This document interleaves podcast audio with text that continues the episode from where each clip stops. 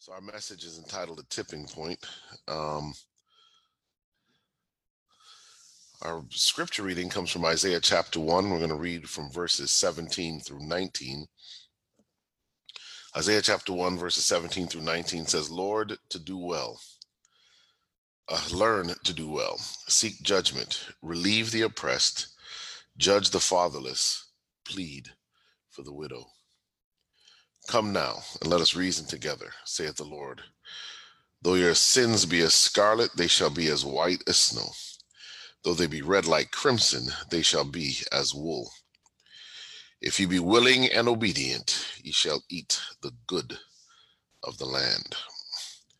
And our message again is entitled, The Tipping Point, and the Crossroads of History, The Tipping Point. Let us pray. Father God, we thank you for this opportunity to study your word.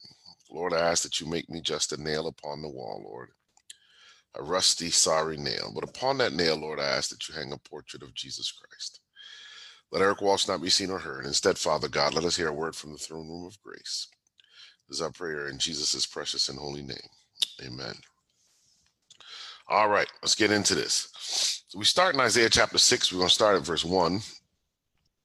It says, In the year that King Uzziah died, I saw also the Lord sitting upon the throne, high and lifted up, and his train filled the temple.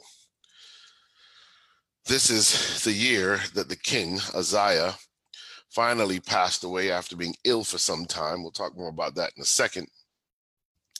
Isaiah has this great vision. I'll give you some background here.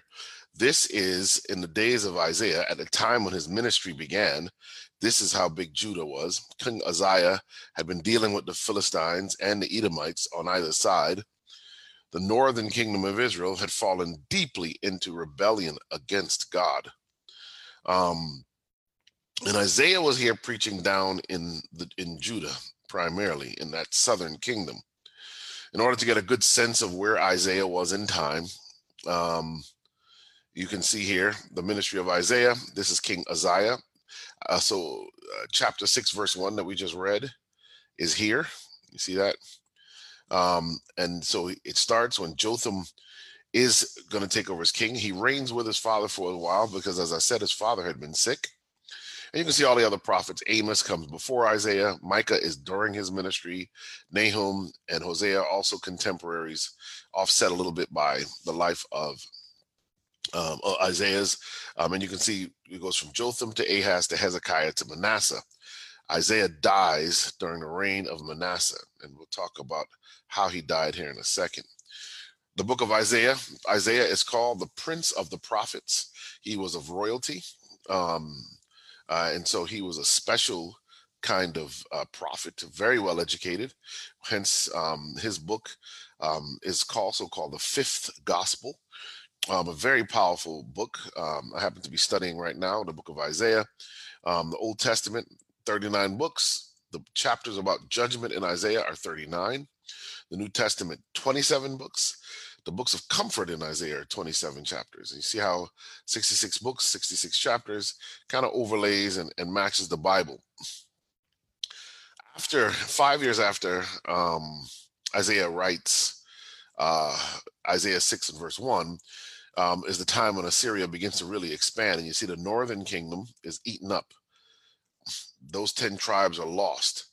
Judah expands as, it's, as it seems to be fighting against those other two kingdoms. And just to give you a sense of Assyria's might and power. And the only thing that was actually keeping Assyria back, as we'll see, was King Uzziah. King Uzziah's work was keeping them back. He had made some allegiances. He was overall, for most of his life, a faithful king who tried to serve God and tried to protect Judah and Jerusalem. Isaiah one and verse seven says, Your country is desolate. Your cities are burned with fire. Your land, strangers devour it in your presence. And it is desolate, as overthrown by strangers. And the daughter of Zion is left as a cottage in a vineyard, as a lodge in a garden of cucumbers, as a besieged city. Except the Lord of hosts had left unto us a very small remnant, we should have been as Sodom, and we should have been like unto Gomorrah. And so Isaiah here, speaking to the judgment that would come against Jerusalem, says that the city looks like a cottage in the middle of a vineyard, um, or like a lodge in a garden of cucumbers. In other words, isolated, it's besieged, it's surrounded, as this is the prophecy uh, that Sennacherib would come and um, uh, surround the city later on, the king of the Assyrians. Um, but he says, except the Lord of hosts had left unto us a very small remnant, we should have been as Sodom, and we should have been like unto Gomorrah. And this is referencing back to when Abraham uh, spoke to God. The Lord was there with him on earth, uh, the pre-incarnate Christ. And he said, listen, if there are fifty righteous in Sodom, will you save it? And he goes forty-five, forty, thirty-five, thirty, all the way down to ten. And if there had just been ten righteous people in Sodom, the city would have been saved. What Isaiah is saying here is that there was just enough of a remnant left in Jerusalem that Jerusalem was not destroyed. Um, and, and so this reference is a reference back to the mercy of the, of God if he can, if he has a remnant. And I want to submit to you that in the world today, there are probably cities that because there is a remnant of God's people, even just a handful of God's people, the whole city has been left to survive. But what was it with Sodom? Here's the sins of Sodom. Ezekiel sixteen, forty-nine and fifty says, behold, this was the iniquity of thy sister Sodom. Pride, fullness of bread, and abundance of idleness was in her and in her daughters. Neither did she strengthen the hand of the poor and needy. And they were haughty and committed abomination before me. Then God says, therefore I took them away as I saw good. I want you to notice the theme in Isaiah and here into Ezekiel of, of justice and fairness. Um, there's a lot of talk in the United States right now about social justice and um, you know, our race relations, which we'll, we can get into a little more in a minute. Um, but going back to um, Isaiah chapter one, um, even at verse uh, seventeen and in verses seven through nine, you notice that there's this theme about protecting the widowed and and and and looking after the fatherless, um, and and not taking advantage of the poor. That's a lot of what Isaiah talks about. Um, there was a rich class in Jerusalem that was really oppressing and taking advantage of those that had much less. And so when he talks about Sodom and Gomorrah, um, in the previous verse here in Isaiah one and verse nine, Isaiah is also referencing this truth.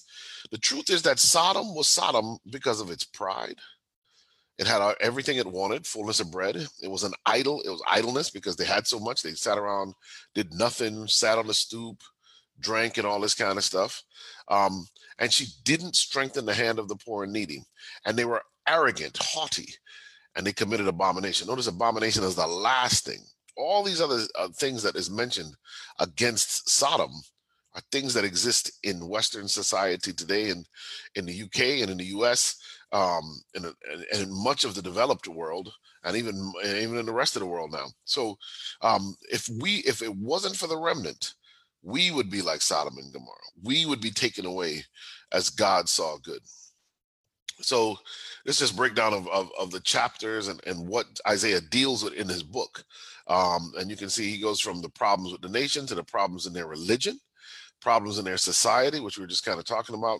And then he talks about the punishments of God. And so from in Isaiah chapter five, one through thirty, he focuses on how God is going to punish um, many of the other nations, Judah, Jerusalem.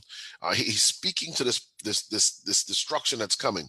Isaiah is pointing his finger at a lot of people as he does these first five chapters. He's dealing with everybody else's sin. Um, and when Uzziah dies, um, Isaiah had hope that through Uzziah, true reformation could be made, and, and Judah could be brought back. But when Uzziah dies, he's in a he he's, he, he realizes how terrible things are. Ellen White says it like this in Prophets and Kings, page two fifty-seven: when the people of God are brought into straight places, and apparently there is no escape for them, the Lord alone must be their dependence. Uzziah dies. The people of God are left in a straight place. And this is a time when uh, they, are, they're, they're, they have a need to learn to trust in God as their only dependence. And let me say this to you, church. Some of you are going through something right now, and God wants to be your dependent. He wants to be the one you turn to. Isaiah, in his whole book, points out the sin of, of Judah and Jerusalem. Part of that sin was they kept thinking the Egyptians were going to come and save them, or some other nation was going to come help them and beat down the Assyrians. And God, it's, you know, teaches them that it is foolish to trust in men to deliver you. Our hope must be in God. Now, we'll go back to Isaiah six and verse one. So when Uzziah died, now that you know a little bit more about the background, then Isaiah has this, this vision. But let me show you something. Who was Uzziah? So here's a, a, a quick glimpse of who Uzziah was. Uh, Second Chronicles twenty-six and verse fifteen, and he made in Jerusalem engines. This is the kind of king this guy was. He invented, invented by cunning men to be on the towers and upon the bulwarks, to shoot arrows and great stones withal. And his name spread far abroad, for he was marvelously helped till he was strong. But when he was strong, his heart was lifted up to his destruction. For he transgressed against the Lord his God, and went into the temple of the Lord to burn incense upon the altar of incense. Are you guys getting this? So here was a king who had the ability to use engineering to build engines so that his army of only a few hundred thousand, really like over three hundred thousand, could fight against a much bigger army of the Assyrians, and he could protect Judah. There was a lot of hope they had, even in King Uzziah, keeping them safe. He got popular because of this. His name spread abroad. The Bible says, for he was marvelously helped. But something happened. When he got strong, his help stopped, because he began to rely on himself. Look at verse sixteen. But when he was strong, his heart was lifted up to his destruction, for he transgressed against the Lord his God, and went into the temple of the Lord to burn incense upon the altar of incense. So he, once he got popular and strong, Uzziah went in, and what he did was he went into the temple, and he went in there to make to burn incense, but he was not supposed to be there. In fact, a priest come in behind him and say, listen, only those of the blood of Aaron can do this. He's of the Uzziah's of the blood of David. He's not supposed to do this stuff. And he kind of uh, um, is a bit um, recalcitrant, and God strikes him with leprosy in his forehead, the very place where the seal of God or the mark of the beast would go. He gets leprosy in his forehead. That's where it starts. Normally, leprosy would start in your distal parts of your body, in your fingers and toes and nose tips and stuff, in his forehead. Um, and he has to run out of, out of the temple, and this is why he has this long, protracted death. He has to hide from the city, so his son has to rule at the same time as he does, as we saw earlier. So when this all happens, Isaiah was, you know, he was he was distraught. This was the king that was supposed to help, he thought would help to bring, uh, revitalize the spiritual integrity of Jerusalem and of Judah. But instead, what he gets is this guy goes against God in doing what he does. So here's the text again. In the year that King Uzziah died, Isaiah is upset that this happened. But when this happens, God shows him himself.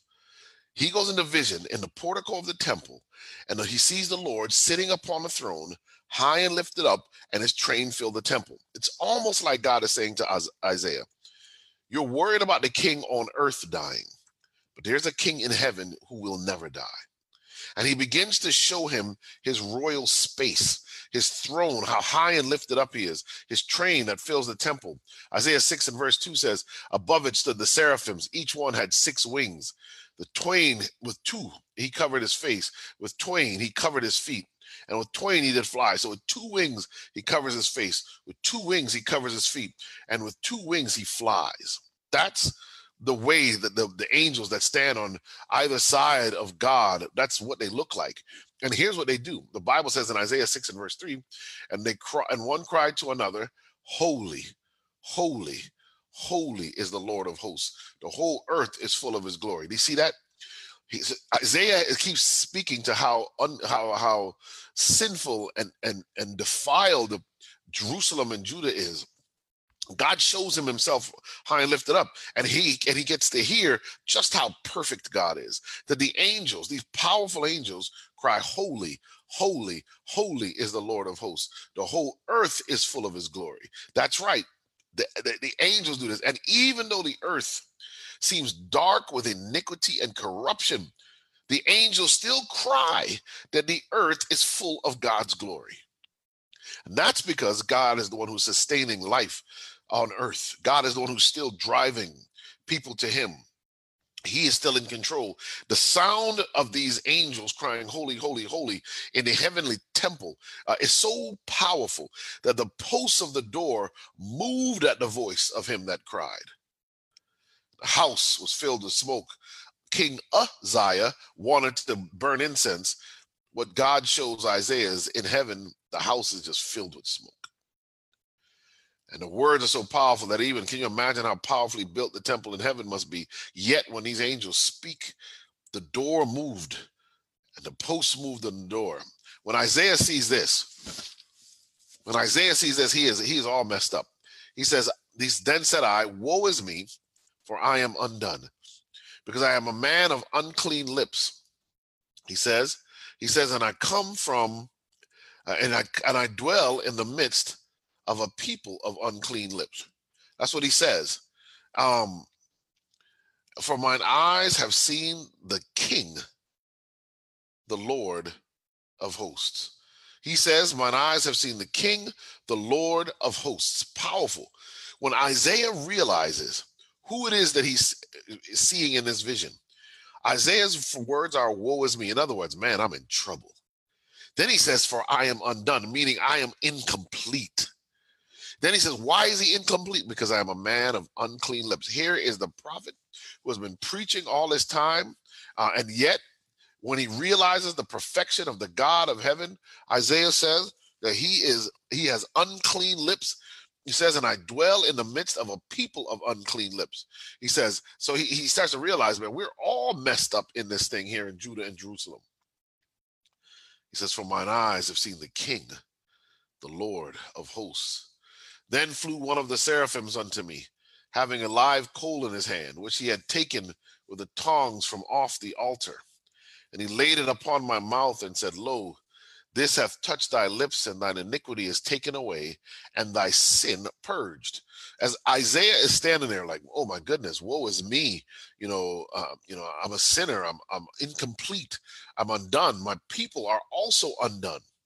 As this is happening, one of the seraphim Uh, flew towards him, and he has a live coal in his hand, which he had taken with tongs from off the altar. And he lays it on Isaiah's mouth, and he says, lo, this hath touched thy lips, and thine iniquity is taken away, and thy sin is purged. Wow. Isaiah, and once he recognizes his sinfulness, the angel gets the, the coal off the altar, and this coal represents the power of the Holy Spirit uh, to help in conversion and in sanctification. And so this coal comes off the altar. It touches his lips, um, and his sins are let go. Let me tell you something, church. Somebody this week is thinking that they have sinned so badly, they've gone so far from God that God will not accept them. I tell you, take the coals, allow the coals from off the altar to be placed on your lips, and your sins will be purged. I know it's difficult to hear. You, you know, sometimes we think we, we're so we're such sinners. We're so terrible. God could never love us. What I'm telling you is that the God of the universe loves you. He cares for you. And if you are willing to come stand before the throne of mercy, and if you're willing to say like Isaiah, woe is me, I am undone. I'm a sinner. I've made mistakes, Lord. I've got character defects. I've got flaws in who I am. My Bible tells me that the angel will take a coal from off the altar and place it on your lips, and your sins will be washed away. How does that happen? It's washed away when the Spirit of God convicts you and begins to work upon you, and you are washed in the blood of the Lamb. And I want you to know this, church, God is still in the sin purging business, not just for prophets like Isaiah who will go down in history, but for you and I. He still will purge your sin. Isaiah six and verse eight says also, I heard the voice of the Lord saying, whom shall I send, and who will go for us? Then as soon as as soon as he's purged of sin, God says, wait a minute, who, who am I going to send? Who's going to go for us? And this is the answer Isaiah gives, the answer that you and I should give. Isaiah says, here am I, send me. Here am I, send me. Church, there is a work to be done. And I've been to England and North England enough to know that you are amongst a very difficult group to reach with the gospel. Secularism, humanism, atheism, evolution, um, the, the, the, the desire for, for frolic and for and for entertainment, uh, the drunken stupors, um, uh, the drugs, the sexual immorality have all come in and plagued uh, England and America and much of the world. We, we, we have been swept up in immorality and in false ideologies uh, and making it difficult. But let me tell you something, church, somebody's still got to go. Somebody still got to go and tell the world just how good our God is. Now watch this. Ellen White says it like this in the Colporteur Evangelist, uh, uh, page nineteen. She says, when the Lord's voice calls, whom shall I send and who will go for us? The divine spirit puts it into our hearts to respond. Here am I, send me. Isaiah six and verse eight. But bear in mind that the live coal from the altar must first touch your lips. Then the words you speak will be wise and holy words, and you will have wisdom to know what to say and what to leave unsaid. You will not try to reveal your smartness as theologians. You will be careful not to arouse a combative spirit or excite prejudice by introducing controverted points of doctrine.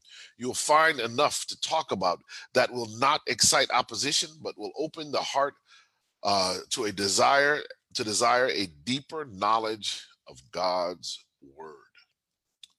Yes, young people,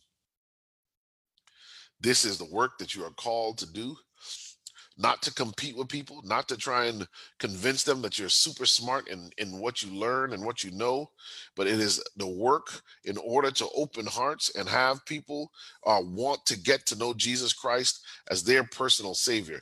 That is the work that God has for each one of us to do. Isaiah six and verse nine says, um, and he said, go and tell this people, hear ye indeed, but understand not, and see ye indeed, but perceive not. Make the heart of this people fat, and make their ears heavy, and shut their eyes, lest they see with their eyes, and hear with their ears, and understand with their heart, and convert and be healed. In other words, you're going to go and preach, but understand that they're going to hear, but they're not going to understand. They're going to see, but they're not going to perceive.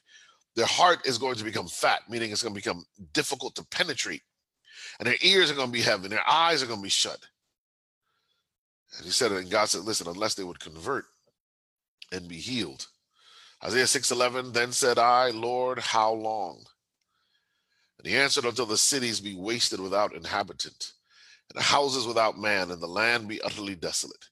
The Lord have removed men far away, and there be a great forsaking in the midst of the land. Isaiah says, wait a minute, Lord, this is tough. You're telling me to go to preach to people who aren't going to convert, who are going to seem, who are going to be stubborn, whose hearts are going to be fat. They're not going to want to come to the word. Lord, how long do I preach? And no one is converted. God says, listen, what this was going to have to happen. The cities are going to have to be laid to waste. The houses are going to have to be home left without people in them. The land is going to be destroyed, and the people are going to be moved far away, which happens during the Babylonian captivity.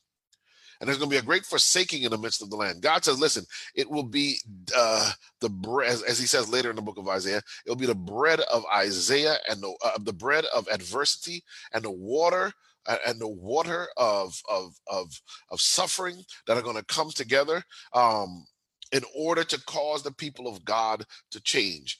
Let me tell you something. Some of the trials that you're going through right now are because God is trying to develop you. It's character purification. And this is what God wants. He wants us to have the character that Christ had. Ellen White says it like this. She says, it is not surprising that when Isaiah was called to bear God's message of reproof, he shrank from the responsibility. He knew he would encounter resistance as he threw, as he, um, as he thought of the stubbornness and unbelief of the people. His task seemed hopeless. Should he in despair leave Judah undisturbed to their idolatry, with the gods of Nineveh to rule the earth in defiance of the God of heaven? Such thoughts as these were crowding through Isaiah's mind as he stood under the portico of the temple. Suddenly there arose up before him a vision of the Lord sitting uh, of the Lord sitting on a throne high and lifted up, while the train of his glory filled the temple. On each side of the throne, the seraphim united in solemn invocation, holy, holy, holy is the Lord of hosts. The whole earth is full of his glory, until pillar and cedar gate seemed shaken with sound, and the house was filled with praise.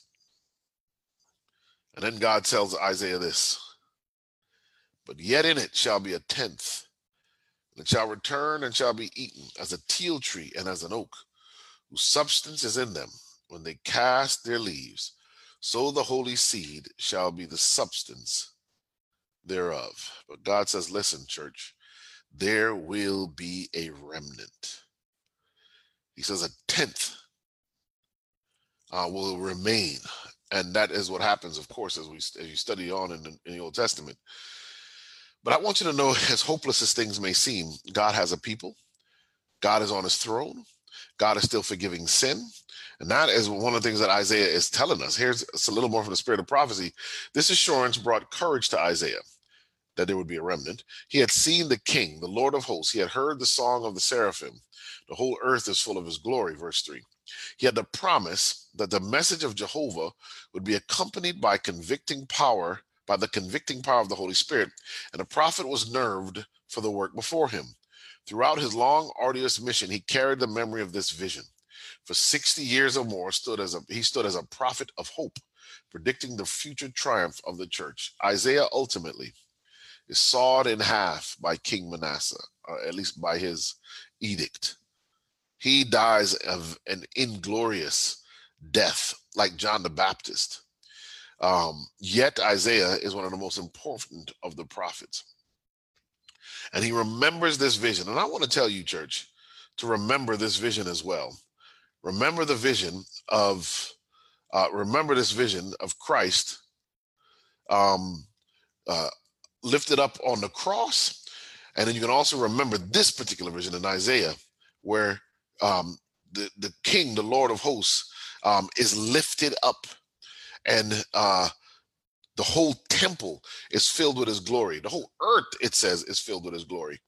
Um, so I'll just talk to you for a few minutes about some of the things going on here in the States, why this passage of scripture is so powerful right now.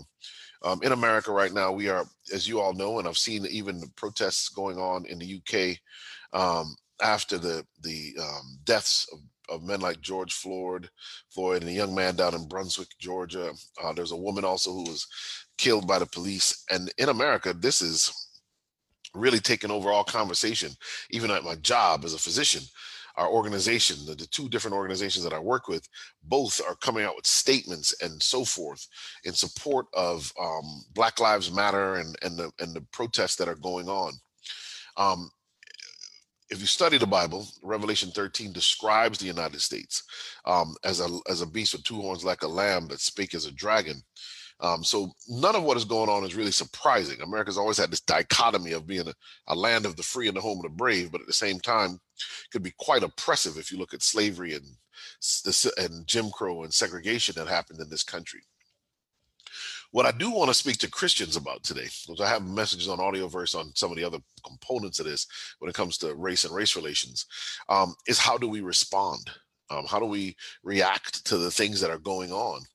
Um, like Isaiah in, chapters, in Isaiah chapter six and verse one, you can get to a point where King Uzziah has died, and it seems as if the Assyrians are just going to come and take us, um, and you're, we're all in trouble. Um, and, the, and, the, and as these protests, and it's very emotional, especially for many of us um, as Black Americans, um, as you see these things going on, you can get very caught up in the emotion of it. Um, but I want you to understand that the king is still sitting on his throne, and that he is a king that will one day exact true justice. The justice on earth is always going to be incomplete. But God in his infinite um, wisdom will one day bring true justice to this world. How we react is important. I am, I'm, I, you know, I was really shocked here in the States to hear people talking about how good it is to burn down police stations and, and, and looting and rioting is such a good thing. Doctor Martin Luther King, if you listen to his speech, um, Riot is the a riot is the language of the unheard. You can you can look that up on YouTube or Google it. Um, he speaks against all of these things, um, and there's a reason. We were it was he he wanted uh, peaceful protest? How do we respond as Christians to all that is going on in the world? I mean, on the one hand, we still have this nebulous coronavirus that has completely ruined all of our lives, in a sense. Nobody can travel, and um, there are countries where people are getting fined for going out of their house. Not quite that bad here in the States. That's probably why, maybe why we have so much more cases still. Um, but um, so that's one thing. This other side of it is deep. It comes from Matthew chapter twenty-four and verse seven. Nation shall rise against nation. And the Greek word is ethnos, against ethnos. Um, And so Christ was predicting that there would be a turmoil between different ethnic groups all the way to the end. I want you to get this. Um, but somehow it pivots in Matthew twenty-four and verse eight, and it says, all these are the beginning of sorrows. And in verse uh, twenty-four and verse nine says that tribulation is going to come for the church. Something that's going on in all of this, remember, To, to keep the Bible and prophecy first, something that's happened in all of this is going to pivot and eventually set up for the persecution of true believers. And I will tell you that there's an intolerance of thought that is going on, not just of people, but of thought. And as that intolerance of thought and as, so, as society can judge you for the way you think, even if it's not a horrible way that you think, if you just think different than everyone else, is beginning to set us up for what is to come at the end. Um, we've watched the Supreme Court here in the United States just pass two things that no one thought the Supreme Court would pass. So we don't know what the Supreme Court will do with anything. We know that there's a strong movement afoot right now, strong, strong movement afoot right now to try and get um, uh, Sunday legislation passed in this country. Um, there's a lot of chatter around that. People think that that would solve a lot of America's problems. So I, I just want you to be aware that as, as we're looking at all of these things, that prophecy must be how you put it into context. Prophecy has to be how you think about all of these different things, because that is where we are now. We're in the middle of a prophetic um, t- uh, tipping point. As these things happen, society is beginning to rearrange. Man's thinking is changing. Some of it is really good. Some of it is very necessary. But where is it all going to lead us to? And are we ready for what's about to happen? As the as the as the world pivots to a world where basically everyone has to kind of agree on certain things. And if your thinking does not match that, as ours may not, because we believe in a thus saith the Lord. If we believe in the scripture, some things are not going to be politically correct. Are we going to be able to stand in that day? Isaiah had to be prepared to stand. He was sent out to fight um, and to preach in a hostile, hostile environment. And it started with him getting the coals placed on his mouth. But then God gave him, listen, you're going to go preach to people who aren't going to hear. They're not going to see. They're not going to change. It's going to be very difficult to get anybody converted. So the point where Isaiah's answer is, Lord, how long? Like, how long is this going to go on? I want you to be prepared, young people in England. There is a great time of change about to happen. Um, as you can already see, the whole world has been shut down for months now, and the world, things are about to drastically change. So I challenge you to see God high and lifted up on that throne. I challenge you to allow God to put that coal on your lips and be prepared to say, here am I, send me. I'll finish with this. I just read a great story um, from Nelson Mandela. After he had become president of South Africa, he asked a security detail to take him into the town so they could have a um, lunch or dinner at a restaurant. When uh, Magiba gets to the restaurant, when, when Nelson Mandela gets to the restaurant, he sees a man sitting at another table, and he's anxious, a white South African, and he's trembling. He tells his guards to go and get the man and have him come sit with him. When the man comes to finish his food with the president of South Africa, Nelson Mandela, and his guards, the man's shaking, he's trembling, he can barely eat the whole time. When he finishes eating, Nelson Mandela sends him away. His guards say to Nelson Mandela, this man was very sick. Look how he trembled the whole time he was eating. Mandela said, that man wasn't sick. That man was my prison guard when I was uh, incarcerated uh, here in South Africa. He was one of the prison guards. And Mandela says that when I would ask him for water, he would urinate on me after they brutalized and abused Mandela. And the guards were shocked.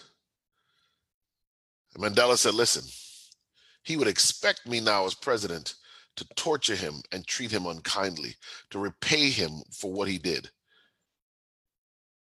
But Mandela said, no, you can't build a nation on revenge.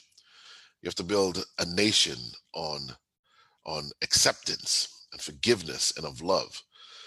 And that spirit is the spirit I want to share with you today as we close this out. There's a lot going on in the world, but we as Christians must be looking for healing. We must be looking for uh, unity, and the world needs to look at the Christian church, the Adventist Christian church, and they need to see us racially, um, ethnically, linguistically. They need to see a group that is diverse but unified. And when the world sees that, they will know that we're different. And Christ said it like this: by this shall men know that you are my disciples, that you have love one for another. The church is to be different in loving each other, um, no matter what is going on. And I'll just finish again by reminding you, whatever you're going through, if you're stuck in Isaiah six, verse one, where Uzziah has died in your life and you're going through trial, I challenge you, like Isaiah, look up, look up and see the King, high and lifted up, seated on his throne, and his veil filling, and his train filling the temple. God is in control. So whatever you're going through, know that he has you. And all you got to do is turn to him like Isaiah did, and he will take care of you and prepare you for your purpose and the work he has for you, as he did for Isaiah. Let us pray. Father God, we thank you for this opportunity to study your word. I thank you, Lord, for your mercy and for your grace. Lord, I pray in a very special way that you bless um, the North England youth, that, Lord, that they might follow you whithersoever you go. Lord, I pray that we would all see you high and lifted up and seated on your throne. I pray in a special way, Lord, that we'd each get a coal from off the altar placed on our lips. And I pray in a very, very special way, Lord, a very, very special way, that as the things that are unfolding in the world unfold, that we would never take our eyes off of the prophetic um, ramifications of it all. So, Father God, please, please, please help us to be ready for what is about to come, and ready for your soon return. This is our prayer in Jesus' name. Amen.